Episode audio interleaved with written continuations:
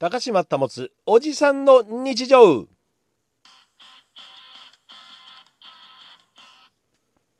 今日まあ仕事は午前午後1本ずつあってまあそれが終わった後本当は歯医者さんだったんですよ。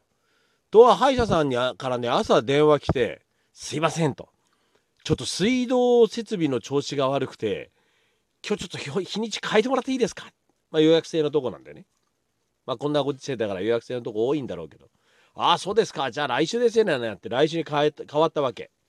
でまあ仕事自体は2時で終わりだったんでちょっと時間が空いたわけですよ。でまあ家帰ってきてちょろちょろっと仕事した後によしとこれは釣りに行こうと。なんでかっていうと釣りの餌が多少残ってたんでこれ使い切っちゃえってやつですよ。で釣りしに行ったんですよ。でまあ急に行ったんで、まあ、当然撮影とかそんなのはしなかったんだけどまあいつものあの放水大橋の下にある、まあ、緑地みたいなところ。名前なんて言うんだろうな。うん。でそこで、まあ、車を止める場所があるんでそれ釣りしてたんですよ。で大体そのポイントってあのウグイが多いんですね。でヤマメもたまにいるんだけどまあウグイが多いんですよ。まあ今日は別に一番近いところでいいかななんて思って行ったわけですよでその前にあの厚別川とその豊平川がちょうど交差する場所一緒にある合流地点があるんですがそこすごい釣りの人たくさんいるんですよ。で今日は餌釣りの予定だったんで僕そこはルアーが好きなのねその場所は。でまあ一応見に行こうと思ったらまあいつもいらっしゃるおじさん45人がもう仲良くお話をしててあこのおじさんいつもいるなみたいなね。でまあルアーマンの人も1人いてあまあこれは今日こっちですることはないなってんでちょっと戻って駐車場があって近くにテニスコートがあってバスケットのゴールもあるところの川のとこでちょっと釣りをまあまあいいや楽しもうと思って楽しんだそうするとやっぱ案の定うぐいです。でもまあまあね今日はその何かね大物を釣ろうとかじゃなくて釣りを楽しめればよかったんでまあうぐいで十分ですよ。うぐいっつって遊んでました。ただね餌釣りで行ってたんですがその目印というのがあるわけですよ。要するにこれ深さこれぐらいだよって目印が3つぐらいつけて大体どの深さになってるかを目安をつけながらこの餌を流して釣るってやつなんですけどでその目印にぴょんぴょんぴょんぴょん跳ねて出てくる魚がいるわけです。餌かなんかだと思ってんだろうねこれ。ぴょんって跳ねて出てくるの。あれ？これは天から釣りもいけるんじゃねえか？みたいな風になりましてですね。まあその餌釣りの餌がなくなった後にやろうっていうことでまあ時間ずれても今日はいいだろうということでまあ餌が全部なくなりました。じゃあちょっと天からでやろうって天から釣りをやったんですよ。で1つ目のこのフライ要するに毛針がまあまあまあ全然出てこなくて魚がぴょんぴょん。あれこれダメなのかな？と思った中でおそうだと。私はこの中国製の毛針を安く購入したんですよ。ちょっとどんなもんかなと思って。であの針も12番14番って書いてあったからまあちっちゃめだしいいなと俺にはと思って買ったらどこが12番と14番だよっていうぐらいでっかい針がついてるの。ああそういうことかと思ってさ。でまあどんなものかな釣ってみたんですよ。釣れたよね。いやあのね魚の気持ちになったらそうかもしんないなと思うのは要するに釣れるものってのは普段食べてるものに似てるからねおこれはってくるわけじゃない。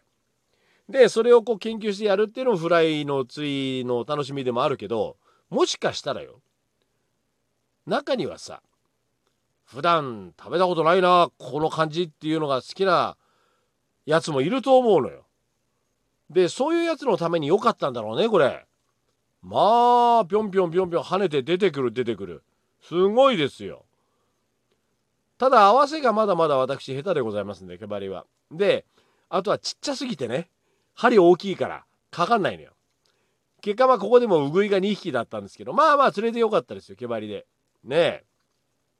まあですからあれですよ。先輩とかには「それお前安物買いの銭失いになるんじゃねえぞ」なんて言ってたんですけどいやこの程度のものは遊びなんですよ。釣れる釣れないはどんなもんかなでいいんです。だって全部合わせたって3000円ぐらいかな。送料合わせても。だからなもだからいいんですよ。でやってみたらこれ2匹釣れたわけ。で全部でね6種類ぐらい買ったんですよ。種類を。で全部がなんか書いてあったのより全然大きなサイズが来たんだけど。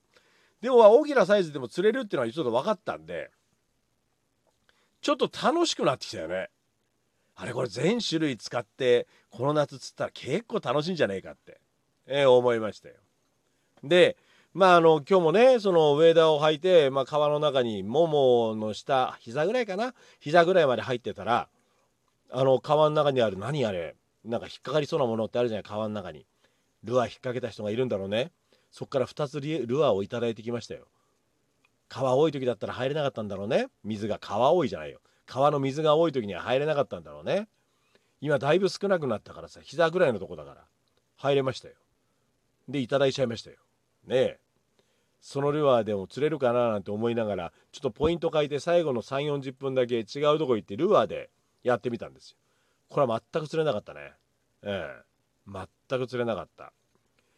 であれなんだよ。それで行ったのがその環状通りのその大橋のすぐ下のところあたりで釣ったんだけどここがさ去年の川とは全然違う川になっちゃっててあの今年なんだろう水が多かったり流れが速かったのかなちょうど拳ぐらいの石がすごいゴボゴボゴボってたくさん持ってあっていつもチャラチャラチャラと流れるぐらいの浅い背ができるんだけどその背ができてないんですよ。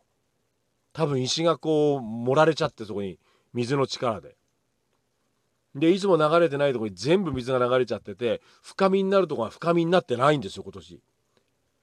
そこ水流れてないもんだから深みにならないのよ。浅瀬になってて。川が随分今年変わっちゃったの。だからいつもはこの僕そこ通い詰めてさ結構釣りしてたんだけど今年はこれもしかしたら釣れないかもしんないなと思って。もう背が随分変わっちゃったから。まあまあこれからも通い続けてねどういう風に釣れるかなんてやっていこうとは思うんだけど。まあ釣れなくて困りましたね。ちょっとねまあこれは自然の力でそうなったもんだからさ人間がこう何かをしたわけじゃないと思うからね。でただ護岸工事とかによってこれがそういう形になっちゃったんだったらまた別の話だなと思ったりもするんだけれども。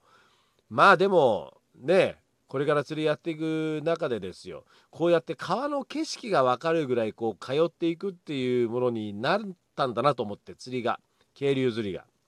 楽しいよね釣りって。でそういう自然の変化もさ自分で感じ取れるっていうのは非常に嬉しいですよ。まあ土日はお仕事だから釣りは無理だけどね来週またどっかで釣り行きたいと思っています。一日かけてゆっくり豊平がずっと釣って上がったりとかそういうことしてみたいよね。はい。高島保つおじさんの日常。ではまた。